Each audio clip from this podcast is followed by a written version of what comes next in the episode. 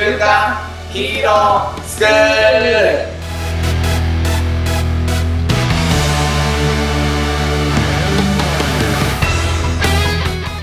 アニメ好き、働かないリーダー育成のマサオンと、漫画好き、生き生きした大人たちのセミナー講師、ヤマトンです。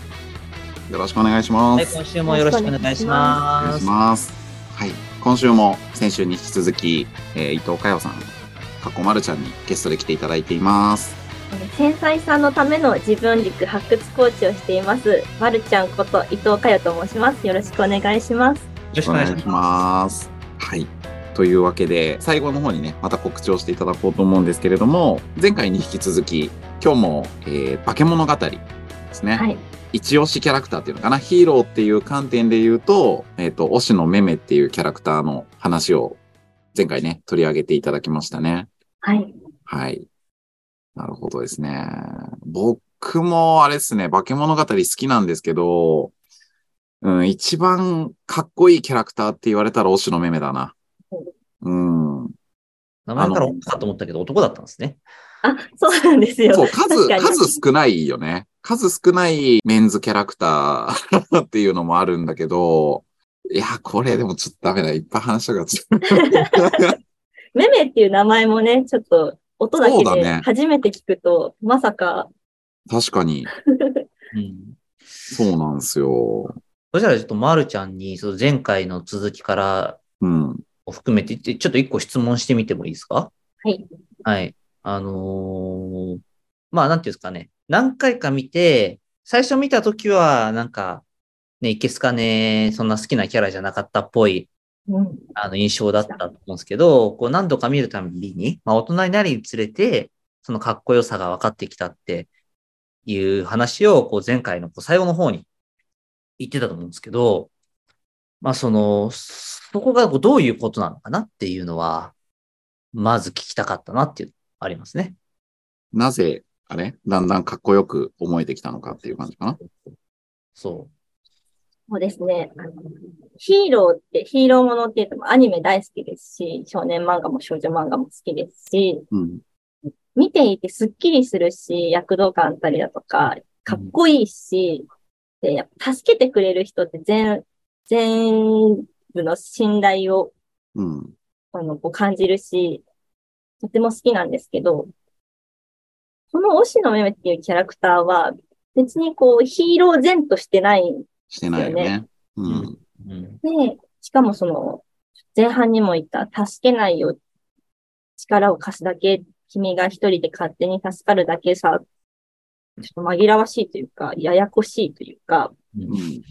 はっきりしないような、なんだかよくわからないような言葉を言うんですけど、はい。ヒーローものってやっぱ主人公はヒーローなんですよね。うん。困ってる人を助ける。ヒーローかっこいいってなるんですけど、この人は、あの力を貸すだけで、助かるのは勝手に一人で助かるだけ。もう日本語遊びがすごい、あの、作品なので、うん。こういうややこしいことを言うんですけど、自分を自分のヒーローにしてくれるんですよね。うーん。なるほど。なるほどね。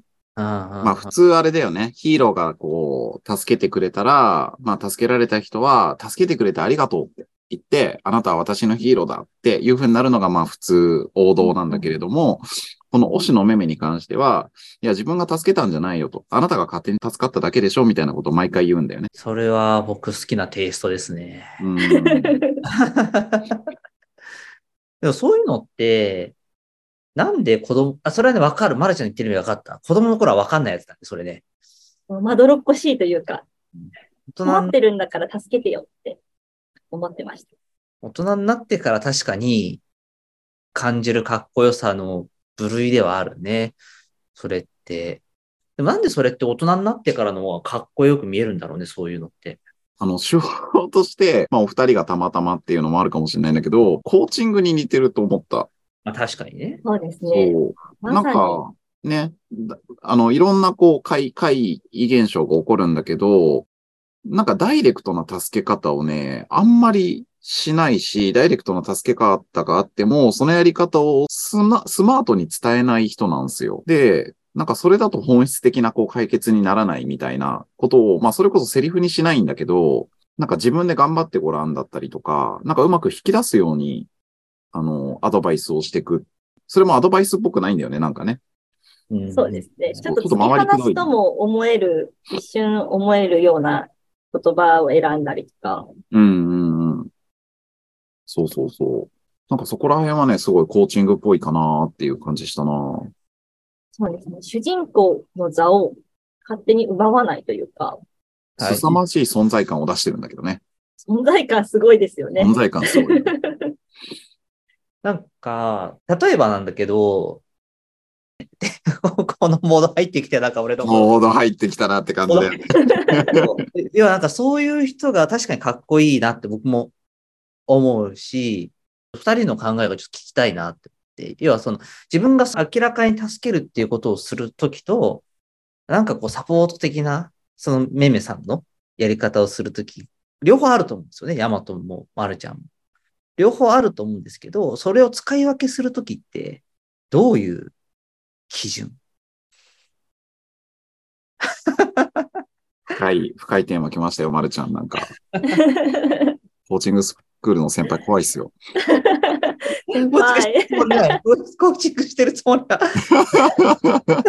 純純粋にちょっとその、なんだろう、なんか知りたいというか考えさせられるな、まるちゃん。はい。そうですね。私がこのキャラクターを好きだなって、ようやくわかるようになる前うん。は、あの、まあ、よく言うんですけど、こう、人にありがとうと言われることで自分の存在価値を確かめてるっていう、ちょっと、ねじれた変な自己承認をしてたんですね。深い。深いテーマ来た。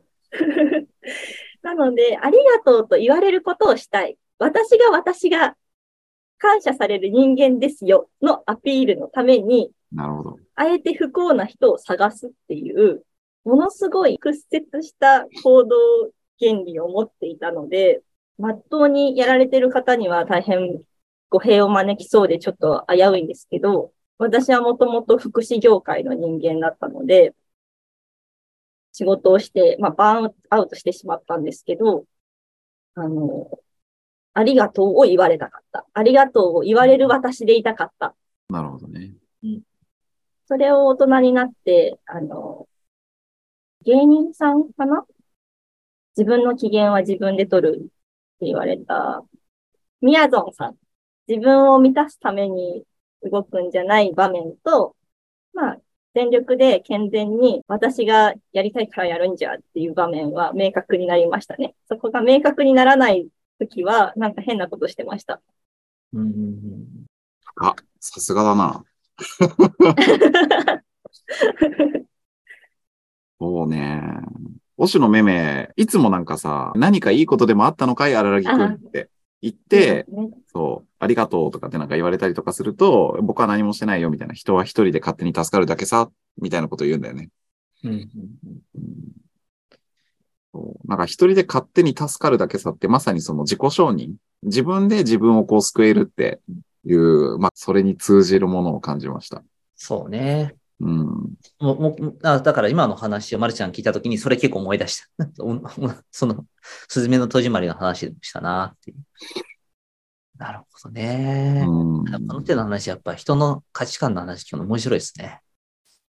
はい、なんか、化け物語ってシリーズが本当にこう長いんで、ずっと楽しめるんですけど、推しのめめが出てこないシリーズも結構あるのね。俺、あの、久々に推しのめめが出てきたときに、何かいいことでもあったのかいみたいな感じで出てくるんだけど、ああ、なんかここで最後推しのめめが出てくるのってまさにヒーローっぽいなって思っちゃった。今日の話を聞いてて。もうなんか待ちわびたってたんだよね、俺的には。来たーみたいな、そう感じで。なんかここで推しのめめ来たみたいな。うんっていうのは、登場の仕方は自分の中ではちょっとヒーローっぽかったですね。なんかさ、こうやって二人でヒーロースクールをやっててもさ、やっぱりこう、マサオの方が若いし、あ、やっぱ世代がちょっと違うなって感じること結構あるのね。うんい今のアニメ結構知ってるなって思うんだけど、でも化け物語って結構今に近いアニメだと思うんですよ。そう。どっちかっていうと。そう。で、なんかそういうアニメで本当にこう、久々にハマったきっかけが自分の中では化け物語で、で、先が長いからさ、本当にこう楽しみになっちゃって。うんうん。だから、こうこの年になって、もう来週のジャンプがこう楽しみみたいなさ、なんか続きが楽しみっていうものがなかったんだよ、あんまり。うんうんなんかそこにこう、現れたのが自分の中では化け物語だうんうんね。物語シリーズ、アニメもそんな感じですよね。そうですね。ここで登場するんだと思って。でもなんかね、あの、本当に、ま、まるちゃんどうでした？化け物語って結構最初からハマった感じありました？いや、私、食わず嫌いというか、うん。ライトノベルでしょって思ってたんですよね。ああ、はいはいはいはい。そうなんだ。で、いろんな人におすすめだよ、おすすめだよって言われて、あの、そんなに言うならと思って見たので、ちょっと溜まってたので、一気に見れる。あ、一気見、一気見した感じなんだ。はい。そう。自分もこういうのが今人気なのねって思って、なんか自分でセルフで見始めたんだけど、ちょっとマサオの気持ちも分かって、さ、最初の方、やたらあれ文字が多いじゃないですか。うんうんうん。で、オシの目もそうなんだけど、うんちくみたいな、こう、ね、ライトノベルだからだと思うんだけど、ものすごいこう説明みたいな、あの、ストーリーとして進みが遅いよね。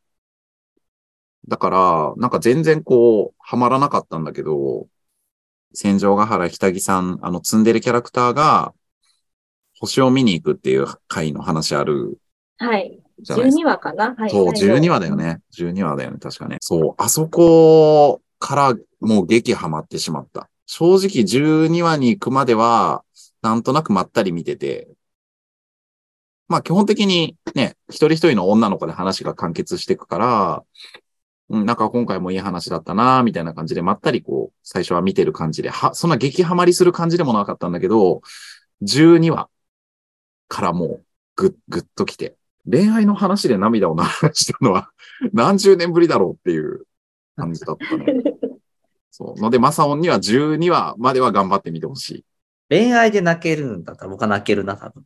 うーん。なるほどね。12話ね。あ12の、話。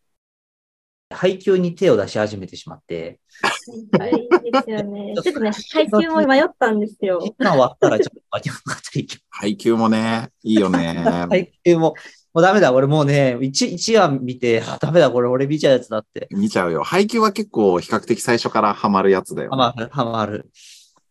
なるほどね。じゃあちょっと、僕も、あのー僕が見たら、また1年後ぐらいに、じゃあ、化け物語また、山本話させてもらっていいですかね。いいっすよ。はい。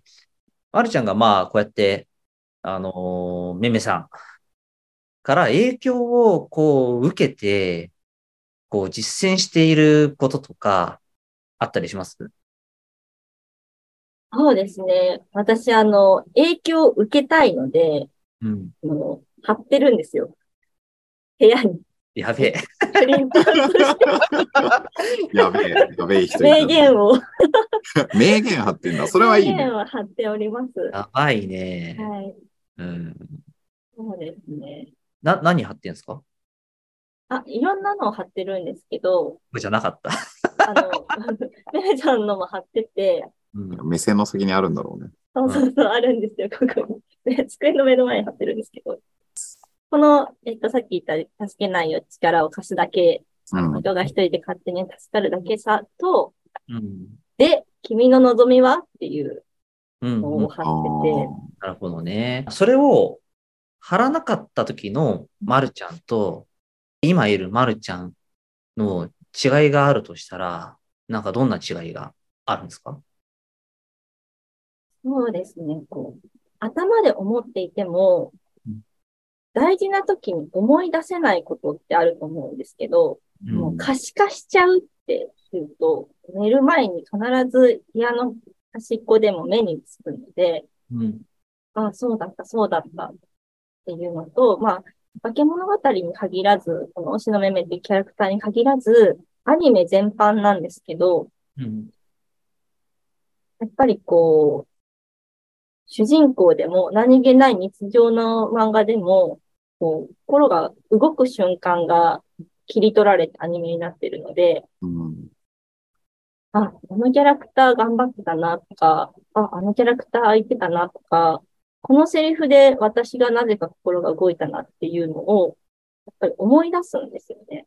なるほど。こう落ち込んでる時でも、打って目に入れば戻る。で、回復が早くなりました。で、私の望みなんだっけなんか、嫌なこと言われたり落ち込んでも、で、君の望みはって目の前に書いてあるので、あ、そういえばなんだっけ？なんでこれやり始めたんだっけ？なんでやろうと思ったんだっけ？っていうのを質問されたら無意識に考えちゃうので、戻るようになりました。回復するようになりました。面白いっすね。おすすめです。名言貼っとくの。面白いっすね。他の漫画もペタペタ貼ったり。まあ、ここに変態いましたね。変態の仲間入り。なんかあの、まるちゃんの話を聞いてて、なぜこう名言集がたくさんあるのかなとか、漫画って名言あるんだなって、なんか改めて気づかされました。人それぞれ響くセリフとか響き方ってこう違ったりするんだろうね。あそうですね。もう響く言葉が全然違いますね。年齢とともにだとか、ねその自分のシチュエーション、仕事でミスしただとか、こう恋が順調の時と失恋してからでは、キャラクターの言葉の感じ方が全然違ったりだとか、そういう時にはちょっと更新してます。なるほどね。化け物語は僕あまり見てないので、やっぱこう見てるヤマトンから見て、まあ今日の話を聞いて、うん。どう活かせるかなっていうのをちょっとヤマトンに話してもらって、終わっていこうかなって。うーん。でも今日気づかされたのは、やっぱりこう自分で自分を救うって、うんちょっとテーマなのかなってすごく思って、まあ、推しのめめをきっかけにっていうのかな？あの、いろんなキャラクターたちが自分がこう、超えられる課題だったりとか、自分の特性みたいなところにこう気づいていって成長していく物語でもあるんですよ。まさも多分こういうの好きだと思うんだけど、大好きです。そう。だからそういう意味では、まあ、オシオメメを媒介に、毎回みんなヒーローが違うっていうのかな、主人公が違うっていうのが化け物語の作品だなって気づきました。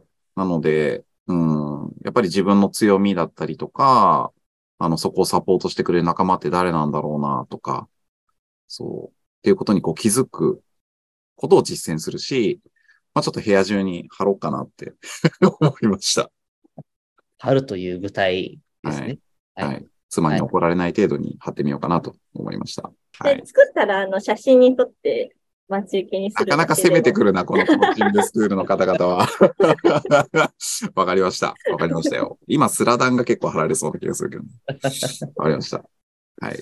じゃあ、あの、かよさんにはね、また近々多分ゲストに来ていただくことになると思うんですけれども、なんかあの、かよさんの方から告知を、はい。えっと、繊細さんのための自分軸発掘コーチをしているので、うんあの、HSP 繊細さんっていうのが知名度少しずつ上がってきたんですけど、うんあの気になる人は、えーと初回無料の体験会をしているので、よければインスタをご覧ください。よろしくお願いします。はい、ありがとうございます。繊細さんのためのコーチング、初回、まあ、無料コーチングになるんですかね。はいで、えっ、と、じゃあ、この番組の、あの、説明文のところにも、インスタのリンクを貼らせていただくので、ぜひね、気になる方、化け物語の話したいなっていう方も、ぜひ、そうですね。フォローを、はい、お願いします。お話ししたいなっていう人でも、ます。はい。ぜひです。お願いします。はい。というわけで、えっ、と、今日は伊藤佳代さんにね、来ていただきました。ありがとうございました。ありがとうございました。はい。というわけで、じゃあ、恒例の締めをやっていきましょはい。じゃあ、いいですかね。う。はい。はい、それではいきます。